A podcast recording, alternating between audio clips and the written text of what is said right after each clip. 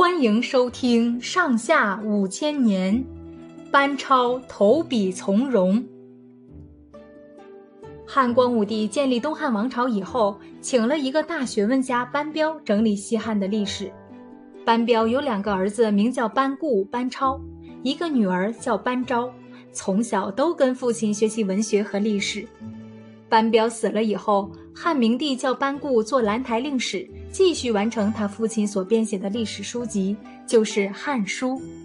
班超跟着他哥哥做抄写工作，哥俩都很有学问，可是性情却不一样。班固喜欢研究百家学说，专心致志写他的《汉书》；班超可不愿意老伏在案头写东西。他听到匈奴不断的侵扰边疆，掠夺居民和牲口，就扔了笔，气愤地说。大丈夫应当像张骞那样到塞外去立功，怎么能老死在书房里呢？就这样，他决心抛弃他的案头工作，去从军。公元七十三年，大将军窦固出兵打匈奴，班超在他的手下担任个代理司马，立了战功。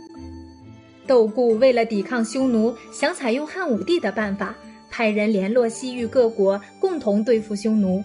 他赏识班超的才干，就派班超担任使者到西域去。于是班超带着随从人员三十六人，先到了鄯善。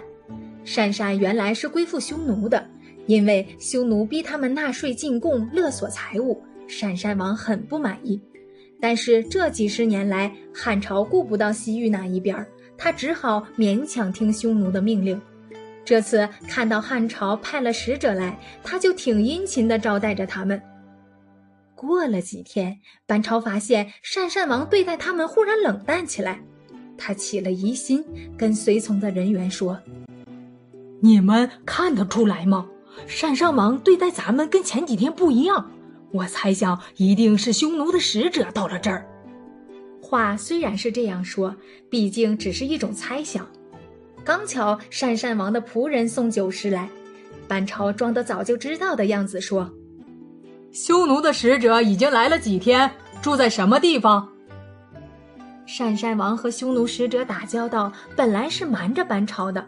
那个仆人给班超一下，以为班超已经知道这件事儿，只好老老实实回答说：“来了三天了，他们住的地方离这儿三十里地。”班超把那个仆人扣留起来，立刻召集三十六个随从人员，对他们说：“大家跟我一起来到西域，无非是想立功报国。现在匈奴使者才到几天，鄯善王的态度就变了。要是他把我们抓起来送给匈奴人，我们的尸骨也不能回乡了。你们看该怎么办？”大家都说：“现在情况危急，死活全凭您了。”“对呀，对呀，我们都听您的。”班超又说：“不入虎穴，焉得虎子？现在只有一个办法，趁着黑夜到匈奴的帐篷周围，一面放火，一面进攻。他们不知道咱们有多少人马，一定着慌。只要杀了匈奴的使者，事情就好办了。”大家回答：“好，就这样拼一拼。”到了半夜里，班超率领着三十六个壮士偷袭匈奴的帐篷。那天晚上正赶着刮大风，班超吩咐十个壮士拿着鼓躲在匈奴的帐篷后面，二十个壮士埋伏在帐篷前面，自己跟其余的六个人顺风放火。火一烧起来，十个人同时擂鼓呐喊，其余二十个人大喊大叫的杀进帐篷。匈奴人从梦里惊醒，到处乱窜。班超打头冲进帐篷，其余的壮士也都跟着班超杀进去。杀了匈奴使者和三十多个随从，把所有的帐篷都烧了。班超回到自己的营房里，天刚发白，班超请单山王过来。单山王一看到匈奴的使者已被班超杀了，就对班超表示愿意服从汉朝的命令。班超回到汉朝，汉明帝提拔班超做军司马，又派他到于田去。明帝叫他多带点人马，班超说。于田国家大，路程又远，就是多带几百人去也不顶事。如果遇到什么意外，人多反而添麻烦。结果班超还是带了原来的三十六个人到于田去。于田王见班超带的人少，接见的时候并不怎么热情。班超劝他脱离匈奴，跟汉朝交好。他决定不下来，却叫一个巫人向神请示。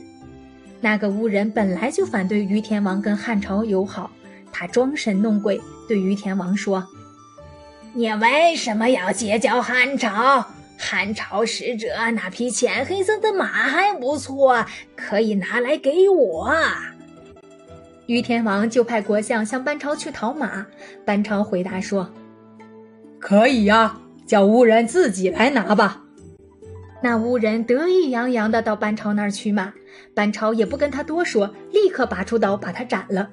接着，他提了巫人的头去见于天王，责备说：“你要是再勾结匈奴，这巫人就是你的榜样。”于天王早已知道班超的威名，看到这个场面也吓得软了，说：“我我我我我愿意跟汉朝和好。”珊珊和于田是西域的主要国家，他们结交了汉朝。别的西域国家，像求辞、疏勒等，也都跟着与汉朝和好了。